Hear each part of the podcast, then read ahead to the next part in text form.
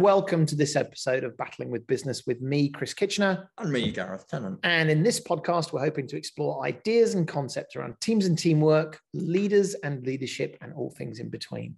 It's a discussion between a former Royal Marines officer and a product manager from the world of business, comparing and contrasting our experiences as we attempt to work out what makes teams, leaders, and businesses tick.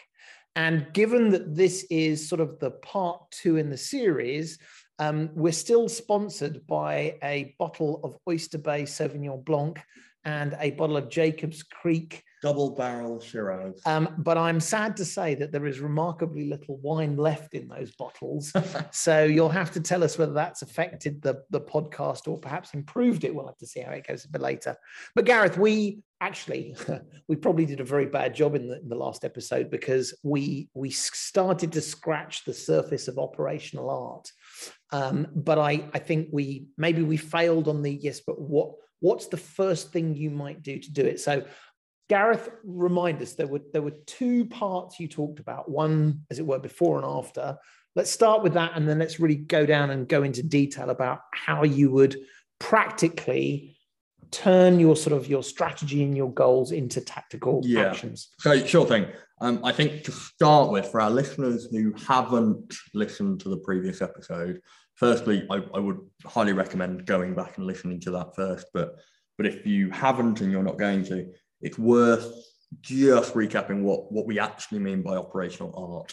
And that's this idea of if strategy is the attainment or achievement of objectives over the long term under conditions of uncertainty, and tactics is the application of capability to achieve tasks, it's the magic sauce in between that makes stuff happen in order to achieve long term strategic goals which is the eternal question, isn't it? It's you know, we all talk a great game about the need to be more adaptable, the need to be more resilient, the need to be better aware of changes in the environment and allowing our organizations to to respond accordingly.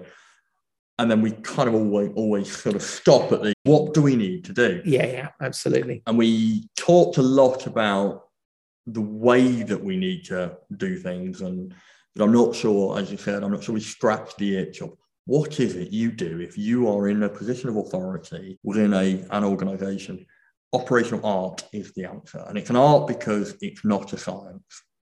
And, and that sounds quite facetious, but, but by that I mean we're not analyzing to death to the nth degree because we're dealing with complexity. There isn't the availability of all the information. And it's not an algorithm. And actually, as we talked, I think, quite well, this is not something where you can just have a computer and the computer will give you the right idea, uh, the right answer yeah. necessarily. And we ended at the, the end of the last episode talking, you know, quite deeply about the interplay of human dynamics, of judgment on these complex systems and problems. So, what do you do?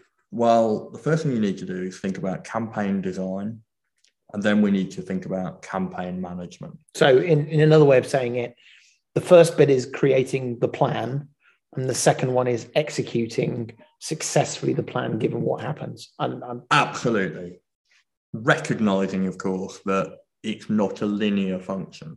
So we're not going away designing something it's brilliant it's perfect roll it out execute it. And this very much relates to you know the, the episode we did on agile. Yeah.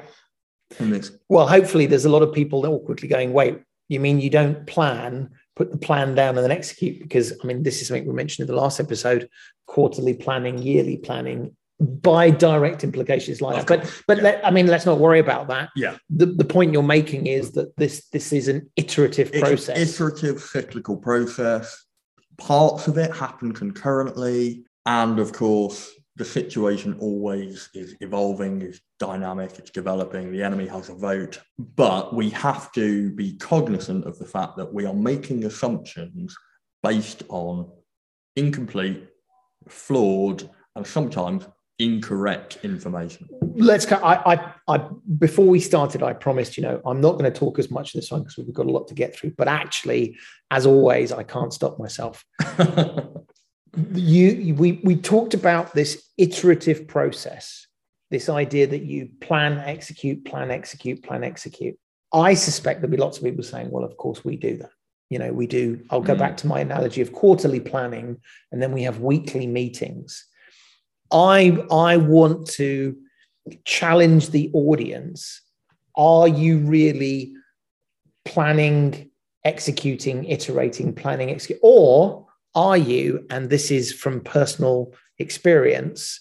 All too often, planning, executing, spending time looking at dashboards of numbers that you can all nod and agree at yes. and not changing anything in other yes. words yeah. your your key statement is as we talked about from agile is inspect adapt inspect adapt and i i think there are too many organizations who inspect inspect inspect inspect inspect almost to the point where the act of inspection the act of how are we doing on the plan and reporting on that becomes far more important than did we achieve the goal. Yeah. I was introduced to a quote the other day. It was from one of my Canadian colleagues, but it originates from an individual from the Israeli Defense Force. And he said, In business, if you don't innovate, the business dies, but the people will go on. In the military, if you don't innovate, the system will endure, but people may die. And I think there's something in there in that I've worked a lot, clearly in my previous role in the military, but I've also worked as a consultant now with both commercial and non commercial government, uh, NGOs, all sorts of organizations. And those that are driven by a clear objective metric, i.e., profit, sustainability through turnover, um, innovate through necessity, organizations that are funded, but that funding is almost disconnected to any kind of measure of output, endure and find it much harder to innovate because there's no red flashing light saying we're like we're making less money this this quarter what's changed there's a really important aspect to this you talked about iterate between plan and execute. But of course, we have to assess and analyze. So the operational art cycle by, by UK doctrine, it's relatively unimportant the, the language you use, but it's this concept of having feedback loops, both from internally within the organization, but also externally from the environment and the effect of the change that you're having and the effect and the change that other people in the environment, your competitors, your adversaries, the enemy are having. And if you don't ask the right questions, quite often what you end up doing is thinking you're going through this iterative cycle and actually just confirming your own biases. Because if you ask the wrong questions, you get the wrong answers. And if you've created the wrong culture where people can't challenge, and we've talked about the value of diversity, we've talked about the need for countering heuristics and bias. But if you get that wrong, what you end up with is go and find me the information that confirms that what we're doing is the right thing. I'm going to drag us back because I've done it again where I've taken us away, but it's I've seen far too many times success is data. Yeah. How are we doing against the plan? Well, let me, yeah. we should make KPIs because I've read the KPIs are good. Okay, have we got enough KPIs? Are they the right KPIs? And you you endlessly spend all your effort gathering or managing data. And when actually you could have just stepped back and said, I can tell you how we're doing. We need yeah. to do differently. And there's a very common one, which is in, in my world, which is people analyzing the number of bugs. It's yes. a classic one. We've, yeah. we've done a load of work in software. Let's have a chart on how many bugs we've got. And we yeah. look at it every week and we go, hmm, that's a number. Yeah. And we don't actually talk about is it a good number? Is it a bad number? Has it changed? What would we do to change it? So inspect and adapt, yeah. not just report back meaningless things. Anyway, no, I'm gonna I'm gonna drag us back because I'm doing Good. it again. Let's go back to the planning, the campaign planning. Talk about the key components of it. Yeah. So campaign design, the first thing you need to do is to analyze the problem. So we've got our strategic objectives. We've already done the strategic planning. We've already done the strategic big thinking. What do we need to achieve? How does that look? What is the vision? Now, what we've got to do is start to situate that in the current context of the problem. And there are two aspects to this. There is what is my organization? What are its requirements? What are its needs in terms of resources, in terms of information, in terms of direction? But also, what is the external environment? And in a military sense, we call this intelligence. Now we're starting to question whether there's actually a, a delineation between information from the external environment and information from the internal environment.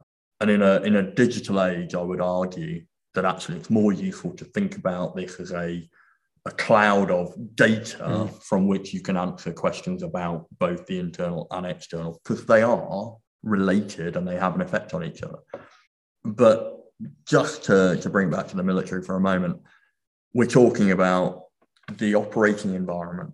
So, how does weather, terrain, and other people, primarily the, the adversary, the enemy, affect what I'm trying to do? Very, very parallel. What is our competition doing? What what people do we have? And, and I was just thinking as you were talking ahead, I'm always trying to think about how we can apply this. This one I think actually might be business and military. There was an exercise I once did where we were planning and we were saying, if this is where we need to get to, what would an organization look like at that point of success? Because what I thought was really useful about that, that was yeah. getting you to think not just what people have I got today and how should I shuffle them around the board. Yeah. What what do I need to evolve and develop to? So I think that that analysis of what have I got now and what might that have to look like. But yeah, and, that, and you've you've sort of quite neatly actually moved on to the next point, which is refine and develop ideas. So once you have an understanding of what is it I'm being asked to do, what do we need to achieve? What is the current situation? What's the ground around me look like? What is the environment that I operate in? And that's yeah, both physical, yeah, Com- competition, you know, partners, yeah. market, technology changes. What are the other people doing? What are the enemy doing? What are their capabilities? What's the competitor doing? What's what are they thinking? How are they going to act differently? Um, we then move into refine and develop ideas. And this is where we drag it all the way back to our arguments around diversity diversity of thinking, diversity of experience, diversity of teams, so that we can start to really pull apart our old paradigms of what's worked before, why it may or may not work now, and what can we do to get that advantage against the competitor. Because if you think about problems in isolation, you can't be analytical, you've got to be creative. So, so let's talk. I mean, let's without going into too much detail. Diversity. I think diversity is a, a thing we've talked about in the past. You, you're in, and I'll try and tackle it at a at a business level. But in a in a military unit, you're in the Royal Marines. You're going through this process what does diversity mean? Because you can't hire someone in, presumably. Yep.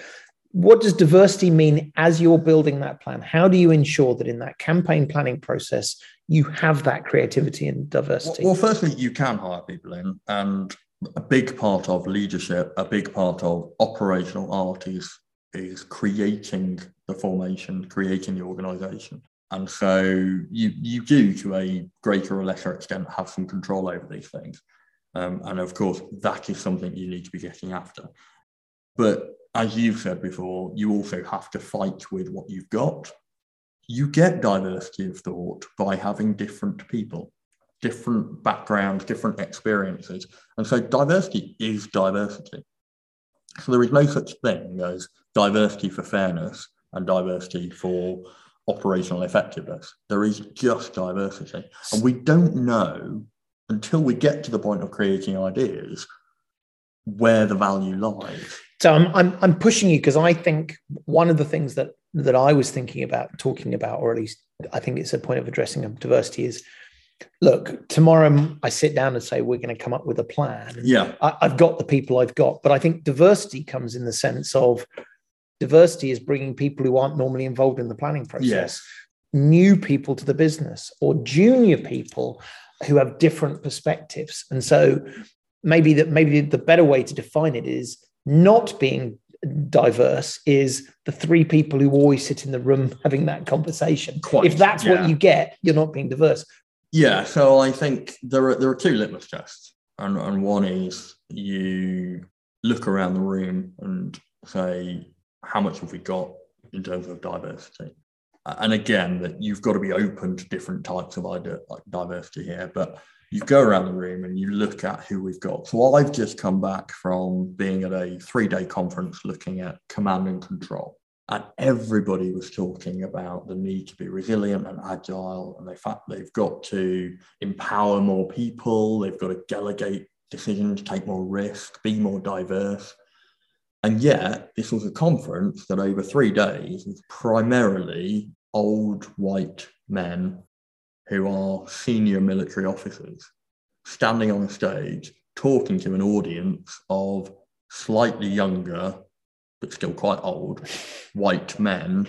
There were some females in the audience. Out of probably about 20 speakers there were i think two females.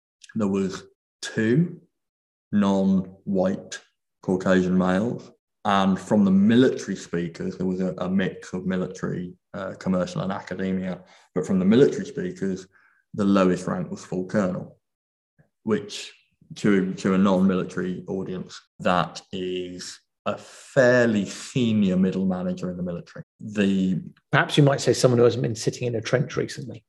Absolutely. And yet they were all talking about the fact that we should be listening to the ideas of, you know, a greater, more diverse audience. We should be taking more risk. We should be thinking about things differently. And so there's the first litmus test is are we doing what we're saying we're doing? Are we actually taking advantage of the diversity that we currently have. And then the second thing is, do we have access to the right group of minds and, and, ideas? And there was a lot of value that I think in our conversation around how you generate creativity through play, through through taking people out of their comfort zones and, and sort of expressing new ideas and articulating ideas through visualization. And we don't do enough of that in the military from the businesses that I've worked with, outside of the startups to small scale ups, we don't do enough of that in big industry either. And we talk about the need for diversity, and then we default to this kind of idea of I've got to hit numbers. Diversity is a challenging, complex topic. It is shrouded in, you know, uh, history. It's shrouded in politics, but ultimately, it's a leadership responsibility to empower, to motivate, to make people feel valued. And it creates that access to new thinking. I, I think the thing about that as well is that there's no excuse for not doing it because it's pretty simple. Yeah. However you do it. But let's go back. So we've right. we've we've dragged us out ourselves down out again. We're we're still in planning. Keep going. Yeah. What, what so, are the other elements well, of planning? I, I think we've hit you know frame the problem and we've talked about wargaming. We've talked about ideation in the past We've talked about refining and developing ideas. You do that through uh, getting different perspectives. Uh, and I think one, one, perhaps one aspect of that we haven't necessarily focused on is uh, whilst looking at diverse thinking, we also need to get diverse experience from within the organization as well. So if you've got a really diverse board, brilliant but actually you need to get practitioners operators middle managers hr yeah. marketing yeah. finance in there as well um, and you need to not only have them in the room but you need to have them in the room and engaged so it doesn't happen on the day that you're doing well, yeah, you from, can't have them sitting in the corner going, "I can't say anything." I can't say anything because my boss is in here and my boss's boss so, is in here. So you've you've I think you've talked about ingredients, mm. but and and I and maybe this isn't the right particular episode to talk about how might you do that like what would be the first thing you do but i i i want to pick on one thing which is measurement and yeah. measuring outcomes because I, I said a few minutes ago something that over the years instinctively i get nervous about is when we spend more time reporting and and and we, we end up being focused on the bias of I have to show you everything is green yeah. rather than what we're doing. But I but I don't want that to be misconstrued. I think a really important part of planning are the signposts that tell you you are making progress. In fact, we, we talked about this mm. However many weeks ago, BHAGs and three hags. The, the value of the three hag, it, it, another way of simply describing it is there are signposts that indicate progress rather than activity. And this is a phrase Yes. I use a lot in my life where too many places I've been, people measure activity, not Yeah. progress. So what what does the army have to say in the planning process about measurement of success? You've Or is it so Straight away got my back up by saying the army. So I'm a Royal Marine. What does defence talk about? Well, we talk about effects based planning. This is a really important concept. From strategy down to tactics, what are you trying to effect? How are you trying to effect it? What are you going to do? What actions and activities will you take to effect it? And then when you get to this concept of mission command that we've mentioned several times before, we might not tell people what actions and activities to take. What we might do is tell them what effect we want them to achieve. So, effect based planning. What does that mean though? Well, it means identifying targets. And a target might, at first thought of it, be deemed as something you're going to shoot at or kill or destroy or, you know, fire ordnance at. But a target in a military definition is simply something you want to effect. Now, that might be destroy. So I want to remove it from the battlefield. But a equally valid target might be something I want to reassure, enable, convince, reinforce, secure. but it's interesting, you're These And- are effects I want to So I. I I I entirely agree, and I think you know applying it to my world, and I think almost talking about what you should track versus not track. I get in a lot of trouble, and I'm inclined to track. Did we build a thing? yeah. And building a thing is not an effect. Building a thing is the activity to achieve an effect. So Yes. my effect would be I would like a thousand more people to use my software and therefore pay us money or whatever it might be. So I Yeah. I, I I agree. I think the Mm. effect, the outcome, the effect is the, a key thing to identify. Yes. But I'm I, I'm in you, you also have to measure yes. I mean this is how good you are at doing so so this is this is so for me there's an element of we wish to take market share from this customer. We can track that. We wish a number of active users which indicates progression. Yeah. these are all good. What what do you do sorry in the royal marines before i get in trouble? There was a there was a Well, flash there I mean, let's- not the let's- army. Let's talk about defence because, because firstly, a lot of these concepts are far more than the Royal Marines, and, and secondly, um, yeah, I don't want to fall into the trap of being parochial. When No, when but I'm I, I, I'm interested trying to, because you know- it strikes me that that actually the reason why I asked the question is because it strikes me that what we would describe as KPIs, what we would describe as numbers you can track, yeah, I don't know whether that makes sense in the military. I don't think it doesn't, but I like what do you do? I- it does. It does make sense, but it makes sense within this framework of what we call MOP and MOE. So MOP is measurement of performance. MOE measurement of effectiveness. And you can't measure effectiveness unless you've measured performance. And you can't measure effectiveness unless you've linked your assumptions about performance to what effect it's going to have. so give me some examples of measurements of performance. So I'm going to start with a very personal example. Look at me, Chris. Have I lost weight? Uh, this is a trick question. You've just indicated you're a Royal Marine. Of course, you've lost weight.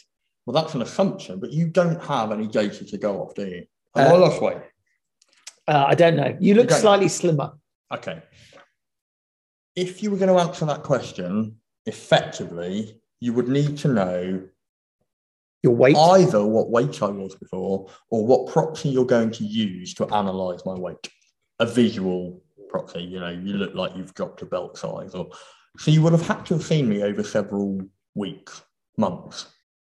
The second part of that question is what have I done to lose weight? Because if my assumption is I want to lose weight, I want to uh, you know, get a good beach body because the summer's coming up. So I'm going to drink less beer and do more running. That's my actions. I'm going to take the action of running and drinking less beer. to achieve the effect of losing weight. Well, that's great. Now we can start to say, we now know what your measurement of performance is going to be. Have you been running every day like you said you were going to? Well, actually, I didn't get up on Saturday morning because because turns out I went and drank some beer in the pub. So my performance is dropping off. Weigh myself once a week. I've got a metric from which I can say, but I am losing weight slowly. So I'm, I, I mean, I, I think these are all good. The, the reason why I've kind of got that look on my face is because it, it's a fuzzy line between activity and and outcome. So I, I, well, it can it can be. So I hmm. I could go for a run every day, and I could actually not become fitter for whatever yeah. reason. So so um, so if you measure how often you go running, you're measuring performance. I went running every day. Brilliant. You've done brilliantly. You've done what I asked you to do. Have you lost any weight? No. Okay, that's not your fault because I told you to go running every day. And now we're starting to separate out effect from responsibility. So you haven't achieved what I told you to achieve, but that's not your fault. That's based on the fact that the assumption we made about running and losing weight are linked. Well, perhaps what we didn't do was talk about your diet. So suddenly I can start say, all right, Chris, this isn't working. So what we're going to need to do is we're going to continue to go running every day, but we also need to have a look at what you're eating. And, and this is where we've talked in the past about, you know, commanders or people in a position of authority being able to empower and not blame people for things going wrong. Yeah. Absolutely. If you are not losing weight, but you've done what you've done what you were asked to do, brilliant. You're not at fault. We we collectively now need to learn the lesson. I, I agree. I mean, I'm I know I know this is probably quite a sort of a tenuous point, but there's a there's a I, I, I sometimes well, I sometimes struggle with this, which is we should have a meeting about a thing. We should have a series of meetings about a thing. You could argue as performance. The risk is, does that actually lead to a useful outcome? And yeah. I, I, one, I mean, I, and I don't, I don't think this needs to be a, a, a a, a, sort of a semantic argument. I, I've just recently had a conversation with my teams about goals for the year and measuring performance. Okay. And and my approach is you guys are smart. Demonstrate to me that you're making progress. Come up with some measures that help you demonstrate you're making progress. Just don't come and tell me I did a thing this month. And yeah. therefore, if I keep telling you that will be good. So I think it's the difference between those There's two, two things. important aspects to this. One is once you've made the assumption, the link between the assumption of I'm going to do an activity in order to achieve an effect, or I'm going to get somebody in my organization or a group of people to do an activity in order to achieve an effect. The second aspect of that is do I currently know what the measure is, what the metric is? I think this is the trick. So I've asked you to go and lose weight. Do I know what you weigh now so that in six weeks I can have a really good understanding of whether this has been effective or not?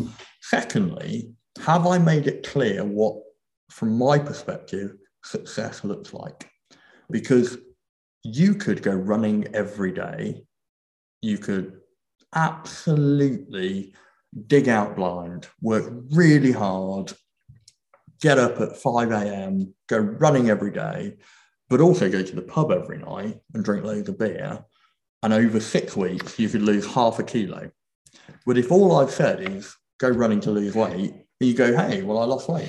Well, we've also so where is success on that metric? And and if if we look at this from a operational art perspective, let's drag it back to the military.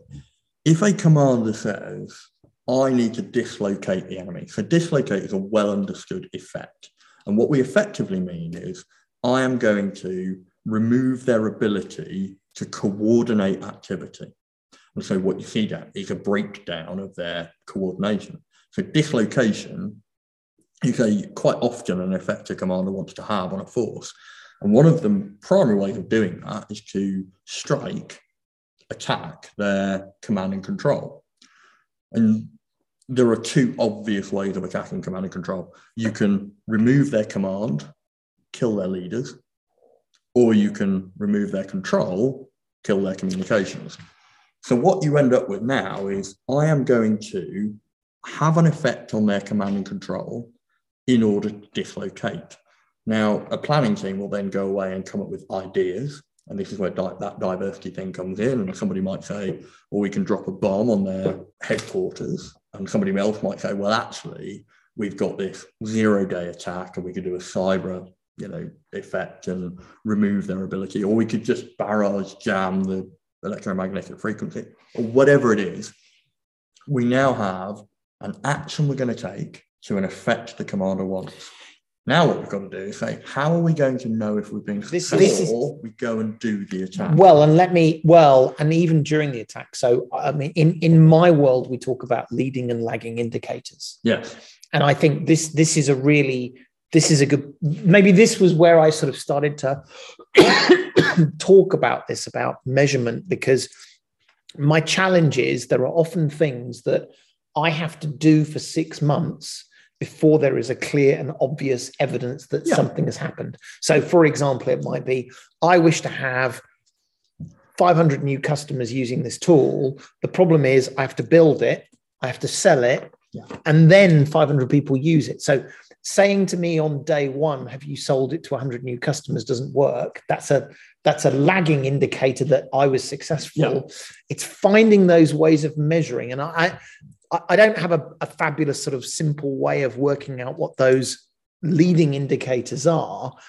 I, I guess one of the things that I've I've said in the past is if we were to be successful, what are the things that we would expect to be true? yes And and therefore, you rather than measuring the outcome, you're saying, did we achieve the things that we would expect would need to be true before we achieve the successful outcome? Absolutely. outcome? So, so there's several aspects to unpick there, but within the operational art, there is what are the commander's effects? What do we want to achieve?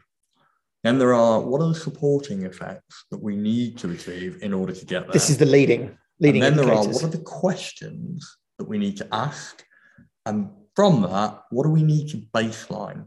And baseline is saying what is current current activity, the current situation. What do you weigh now before we go on this exercise regime to work out whether you've lost weight? And and this is where these things often break down because it's it's really exciting when a commander comes in or or a you know senior leader in business comes in and says, I've had this epiphany or I've thought about this overnight and, and this is what we're going to do to achieve the strategy. And it's really exciting because everybody goes, right, brilliant, I've got something to work to. What we then don't do is say, right, that's all based on assumption because we don't know what the enemy are going to do. We don't know what the competitors are going to do.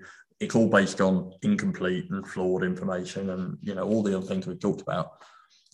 Let's go and test the current situation. Let's measure the current situation from which we're going to baseline to then work out what the change we expect is, theory of change, where on that spectrum of change is the CEO or the commander or whoever, the boss, happy to accept we're ready to move on to the next bit.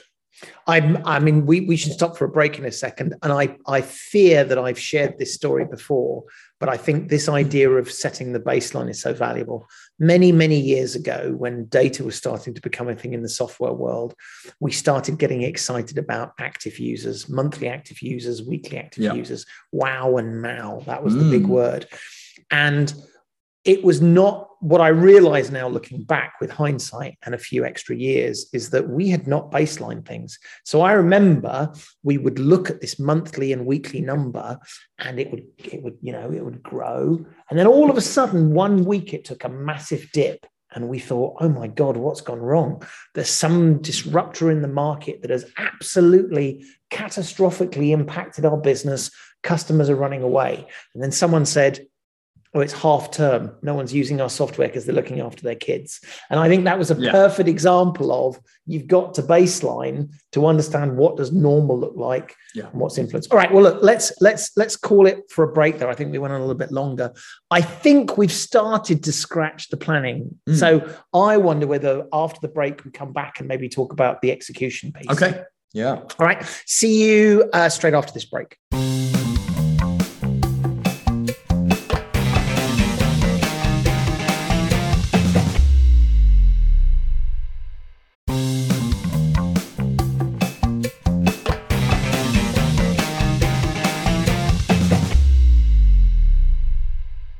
Welcome back to Battling with Business. We've been uh, talking about operational art now for an episode and a half. We've finally, so we we we've I think we've talked a bit now about campaign design. What are the things to think about, and how might you start to approach campaign design?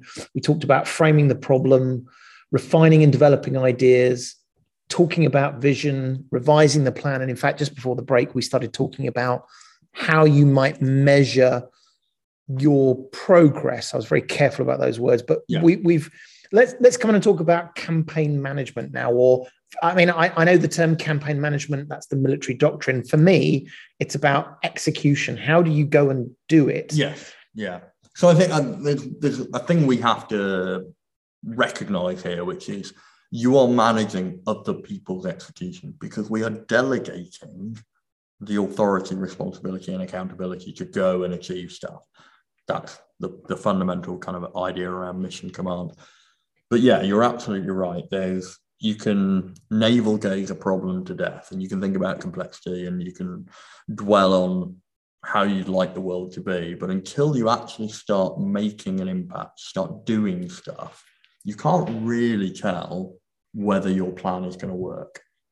And of course, the enemy gets a vote the enemy gets to counterattack or ambush or lure you into a dilemma that you thought you'd absolutely got this nailed, and what you've done is commit all your resources to yesterday's news.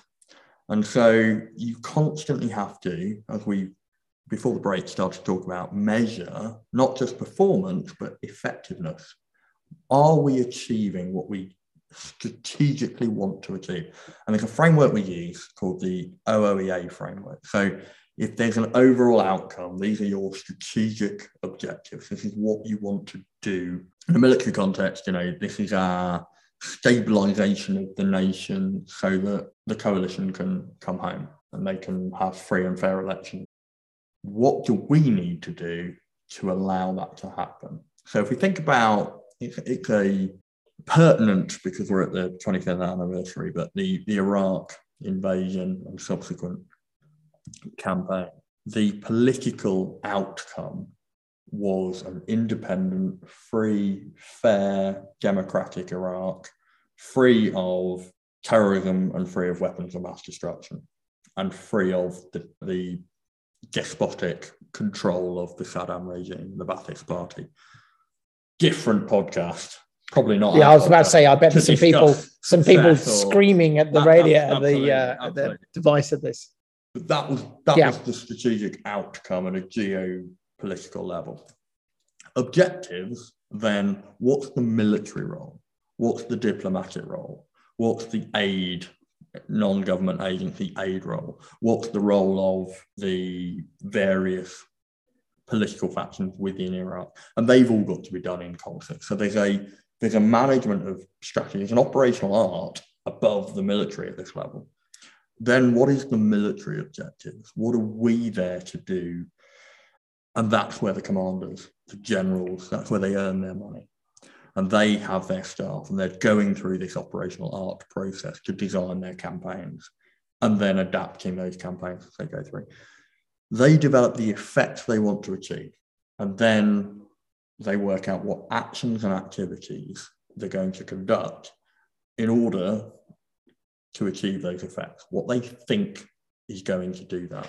And some of that's really, really obvious, and some of it's based on really you know, very vague assumptions. So if it's dislocate, we talked about before the break this idea of a dislocate effect then the destroy of the command and control node is a quite obvious action that you will take. And the, the actual action that is then planned and orchestrated might be to fly a fast jet, to drop a bomb onto a GPS position. And you might have to put troops on the ground to laze that and all sorts of tactics. But ultimately, the destruction of that C2 node is the secondary effect It's going to achieve the primary effect of dislocation. How are you going to measure that? Well, what's the baseline of current coherence of that force? Well, we might measure that through the amount of radio communications mm. traffic or the observation of how cohered that particular force is on the ground, and then measure it after the destruction of that command and control node and see the difference. So you go from this outcomes, objectives, effects, activities. Now what we've got to start doing is start to integrate these various things because as you go down that framework, your outcome is probably singular. There are probably several overarching objectives. There are going to be tens, if not hundreds, of effects, and then there are going to be hundreds, if not thousands, of actions and activities. I was going to say, it's funny, as we were talking about this, I was about to drag us back there and say, I got a bit nervous just then because it sounded like there's a person in a room saying, We're going to do this. Yeah. They yeah. write it down on a bit of paper, and 20,000 people go are, and do stuff. are told Yeah, you're, no, and I, and I, not. and I, I, I think what you've implied there is actually it is not a singular planning activity. And we've talked about inspect and adapt. So we're talking clearly about Mm. but there's another aspect to this, which is Delegation. a cascading Yeah. planning activity, which says, my job is to say, I want you to dislocate this area. I want you to build a product that does X Yeah. in order to achieve this outcome. And then there is a cascading down to the next level. Yeah. Okay, marketing, what do you have to do? Engineering, what do you have to do? Product, what do you have to do? And then once again, there is a cascading. Okay, in product, we have five product managers. Guys, what are we going to need to do to do this? So I think that that's a bit which we've got to be really careful about, which is it's not that a grand vizier says, I have the words of wisdom. It's designed with this idea of, I know that my plan, there has to be multiple planning process. And you, you said this a, Mm. a, a number of episodes ago where you, I think you talked about how there's a rule of One timing Third, one third to two thirds. one third Yeah. to two thirds. I, I again, I mean, we, we, I, I'm probably really guilty of this, which is I say I think business is quite bad at this, and that's probably means I'm quite bad at this rather than business. But I've seen far too often that the clever people get in a room for quarterly planning. They spend two really hard and exciting days to come up with a plan. Yeah. And then the last 10 minutes say, if you can now go to your teams and plan this, Yeah. Okay, the one thing I can assure you doesn't happen is that those people don't go into a room for two days with their teams, who go into a room for, with their team Yeah. for two. Uh, that- I think that's that's where often this falls down. Where as you go down the cascading planning, your your effectiveness potentially decreases, particularly when you have to be creative. And I wonder whether the military perhaps benefits from as you get further down the line, there's perhaps less and less creativity and more and more go do a thing. But it, it, it, I, I worry that in business, you have to be creative from top to bottom. You I- spend two days at the top, you spend five minutes in a team meeting at the bottom, and you don't get the same effect.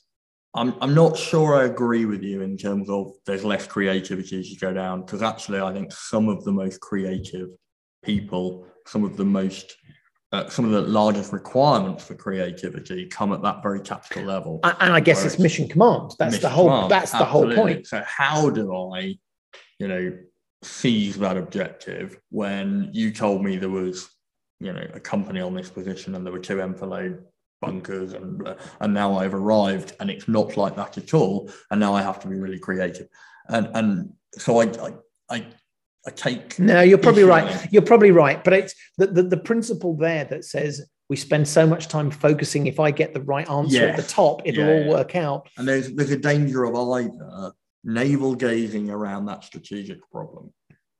You know, what does the future of Iraq look like?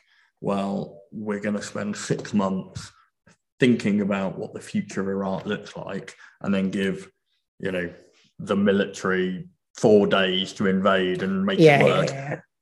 Whereas actually, you're never going to be able to predict what the future of Iraq looks like.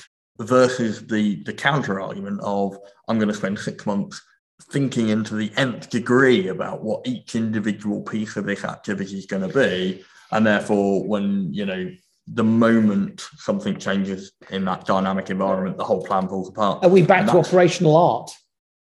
It's creativity, it's analysis. But what's I think fundamental to all of this is recognizing that you're asking the right questions. Yep.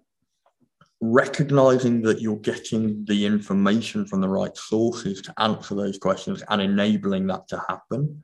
And that's a whole different podcast around how intelligence and surveillance and reconnaissance works.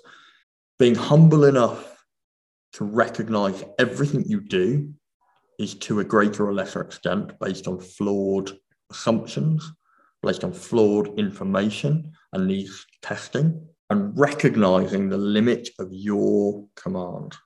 Where is it that you are adding value? And where is it that when you either don't give it enough attention, you're remiss and adding risk, or you give it too much attention, you're taking away from somebody else who's in a better position to analyze the problem. You're taking from their time, overly controlling and constraining God, their is, activity. This is hard stuff, isn't it? Really I'm hard. I, I'm I'm reminded with a very practical thing, and I I know I think we're into the territory now where we will repeat many of the concepts we've spoken about in many episodes. Um, communication huge w- without good communication. And I had an example not that long ago where we had come up with a very clear set of strategic goals. We had thought about a plan. We were executing on the plan, and someone said to me, Oh, I thought we were doing that other thing that we were doing last month. And what that proved to me was we had failed fundamentally at communicating this is the new plan. And, and I, mm. I have to believe in the military, this is true, but in, in business, a good business is adapting and evolving as you go. Maybe a better way of saying this is go talk to someone on the ground floor, someone at mid management, and someone you haven't spoken to recently at a senior level and say, what is it you think we are focused on right now? And what is our plan? Yeah. But I guess what I'm saying is everything we have talked about in this podcast and the last podcast assumes a happy path. It Yes. assumes Yeah, we yeah, did yeah, it well. Yeah. It assumes we understood the outcome. It assumes we'd identified all of these things. And in this particular case I gave, it assumes that it was communicated effectively. So Yes. maybe maybe when we talk about inspect and adapt and we talk about sort of this analysis and looking at truthfully part of that is did we do a good job making sure everyone understood what they were supposed to bloody be doing Yeah. This is why when you, I think we're going to do a whole podcast on, uh, you know, how valuable are military lessons to to the business world, and and how much of this is a little bit self indulgent, because sometimes we take the wrong lessons. Sometimes you know there's this Gordon Gekko idea of you know military aggression, winning, Sun Tzu's kind of you know ideas, and, and we can. I think we're going to go into we that. can but i but I, But the real value in this is not about aggression. It's not about focusing on the enemy. It's not about killing the opposition. The value in this for business is it's about understanding that the only way to deal with complex problems is to have an organization that has clear lines of communication, clear lines of command. And we've talked about the difficulty in the word command in the business world. But ultimately, all we mean is really, really clear identification of who has what authority, what responsibility, and what accountability, where. And more importantly, as the information changes and in a dynamic, complex environment, it is, and we all live in this VUCA world, are we able to free flow information such that the organization as a whole can adapt to apply its capability, to apply its tactics in order to meet its strategic objectives. And I want to, we look at military history and we focus on various things. And, you know, Normandy is a massive part of our, you know, military focus because it was such a big part of our history and Trafalgar and, Mm. you know, I think one of the biggest lessons for, for business from military history is the Battle of the Bulge. Where if you compare it to Normandy, they weren't dissimilar in size and scale and complexity. Arguably, there's some slight more complexity in Normandy given the terrain. But Are we going to have a how much they had time to plan it? Absolutely. Absolutely. The OE, OOEA frameworks, the outcomes, objectives, effects, actions were practiced, rehearsed, delegated, tried, tested. And of course, on D Day, it all went wrong. The people landed, the airborne forces landed in the wrong places, and you know, the tide drifted some of the landing craft, so they landed at the wrong parts of the beach, and stuff, tactical stuff went wrong. But operationally, it was a well rehearsed plan. People understood their roles. The communication flows had had chance to permeate through, and it So we should we should probably really, really well. Battle of the Bulge. well we should talk about what that is because we we talk about it like we know. The Battle of the Bulge was um, post Normandy, so the Allies had um, successfully had a beachhead in Normandy and were pushing towards Germany.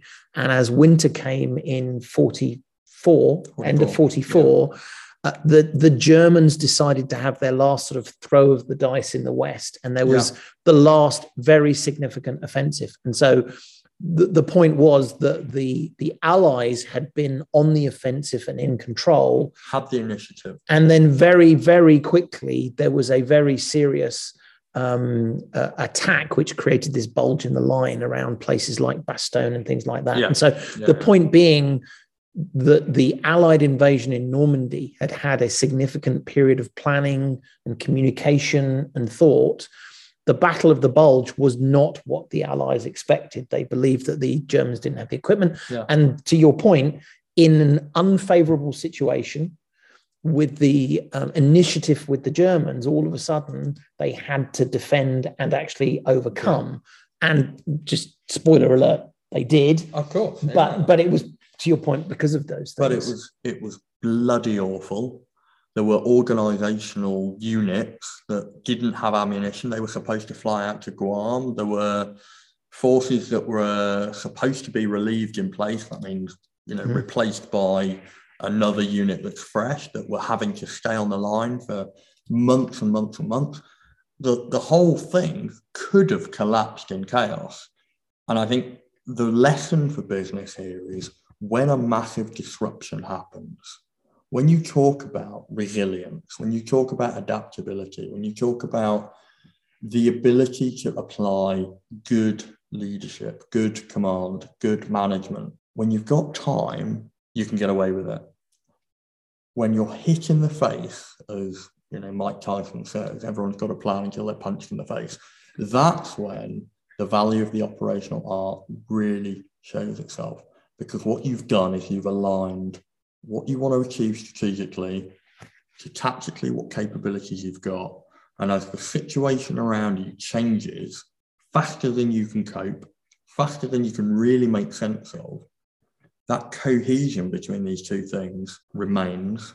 And people on the ground don't know what's going on, who aren't getting clear information, who aren't resourced, they haven't gone through lots of rehearsals, they're not properly trained to do it, but they are experienced, they're empowered, they understand their purpose, they understand the overarching purpose, and they take the information they've got at their local level, I call that edge processing, and then they start to make decisions. And coherence happens as a result, not as a directed activity. Well, it, it goes back to what we said, I think, in the, in the first episode that we talked about operational art, which is, I think there was a discussion about, I mean, in, in that particular example, it was do you build relationships with your other functions? Take the time to build relationships in other functions because one day you'll need them. Yes. And you don't have time to say, well, if we're going to do the thing, let's set up three meetings. In the Battle of the Bulge example, or you know, you know, th- this idea of um, in, in business when when a competitor drops a new product and all your customers run to it you don't have time to say well let's have five meetings. You say we need to do this. I, I want to come back to something because i don't know um maybe it's a late on a friday night and i i, I I'm, maybe i'm being too defensive. You said something really interesting there about how valuable are the military lessons to business and business to military.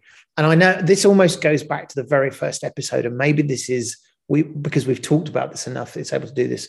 I don't fundamentally believe that somehow military, the military has answers, and therefore all business has to do is listen, and vice versa. Yeah. The magic of what this is, and, and hopefully this is the people who have stuck with us and listened find this interesting, is there is no simple answer. In fact, this, this maybe we need to change the name of the podcast. This is the art of leadership and business because it is about the reason why I like using these anchors of business and military is not because one of them is right and therefore you should learn that. It Yeah. is these are, are two ways to discuss the same thing Yes. that provide Yeah, yeah. comparison and I- contrast, I don't think which works really, really well. No, I don't think we were, but it's yeah. I think it's interesting because and I also, there's a thankfully, I don't think we need to change the name because the, the whole purpose of the name is battling with business. Yeah, yeah. The idea of like, you know, well, thank. Could you imagine people would never find us on, yeah, on Apple? tossing But hairball around and,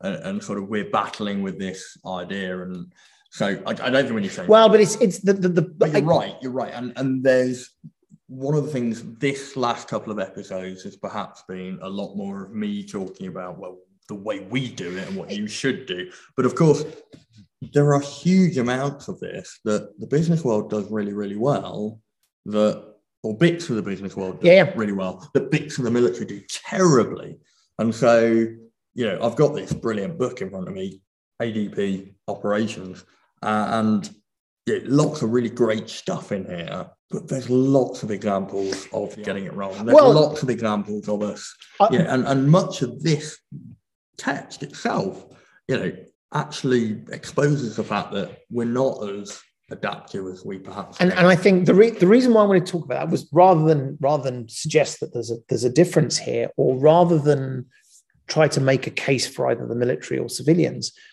Actually, I think this is you know talking directly to the listener, which is please do not think we are going to give you an answer. no A, because I don't think we've got the answer, but actually the, the explicit purpose of this podcast is to get you to the person who is listening to go away and say, I have heard these different perspectives.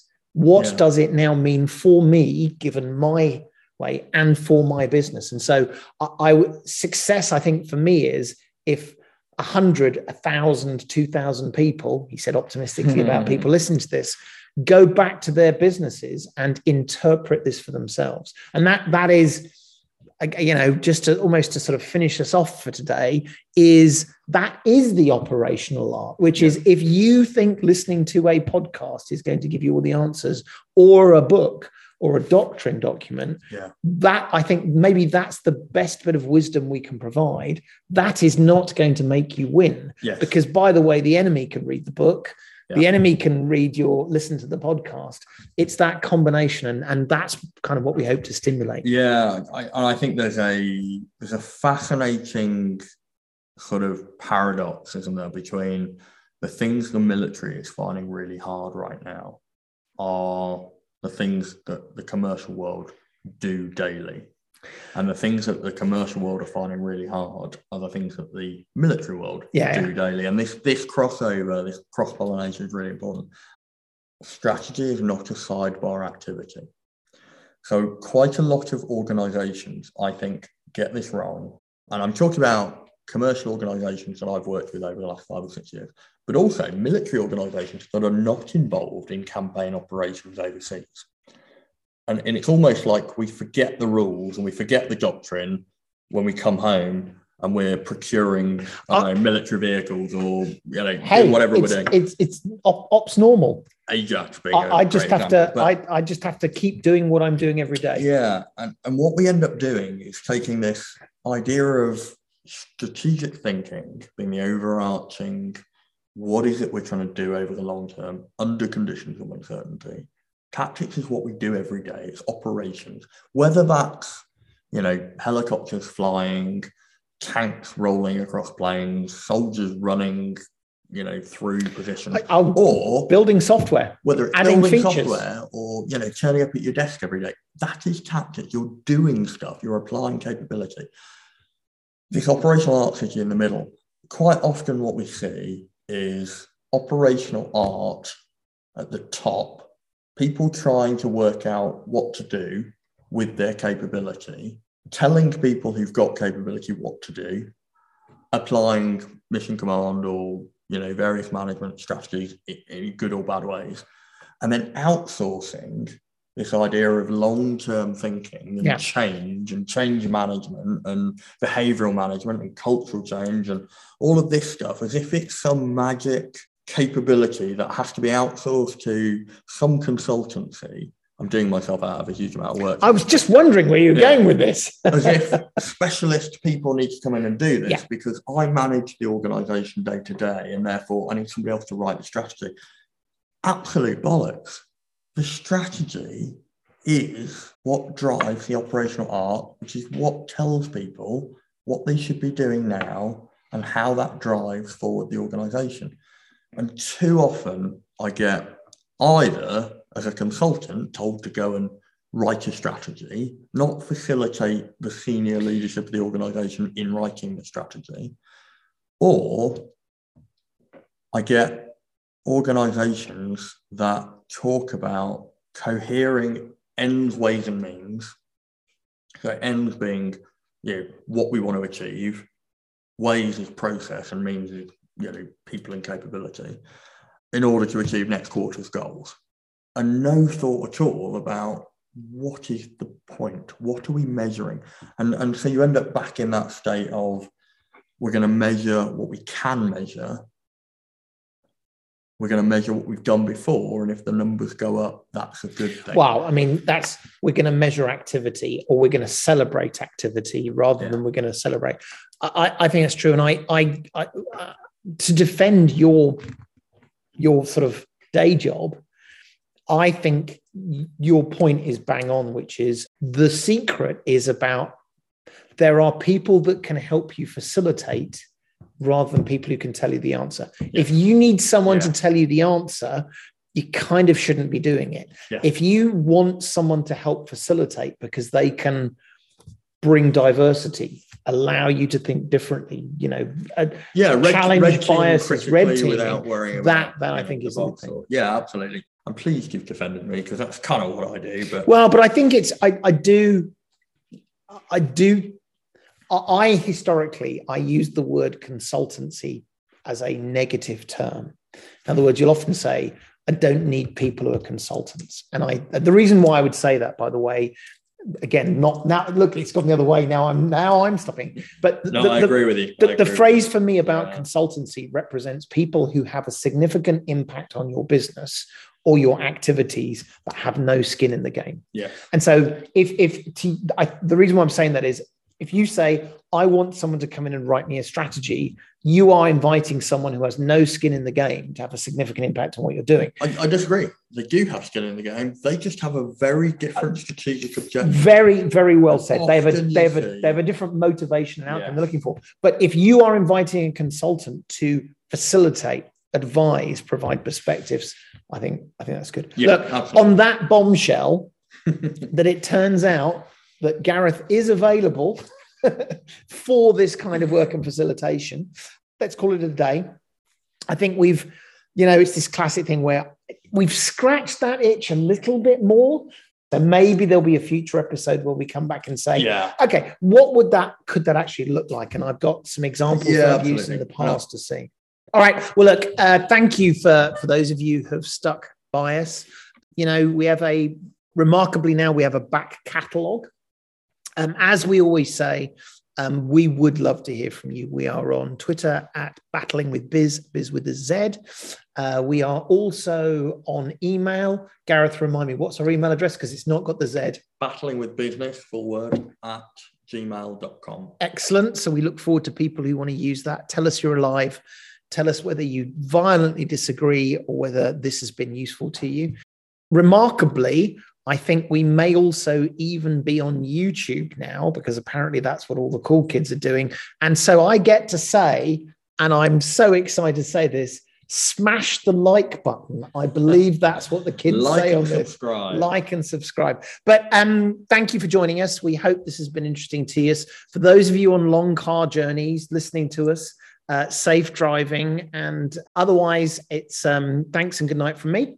Good night from me. Cheerio.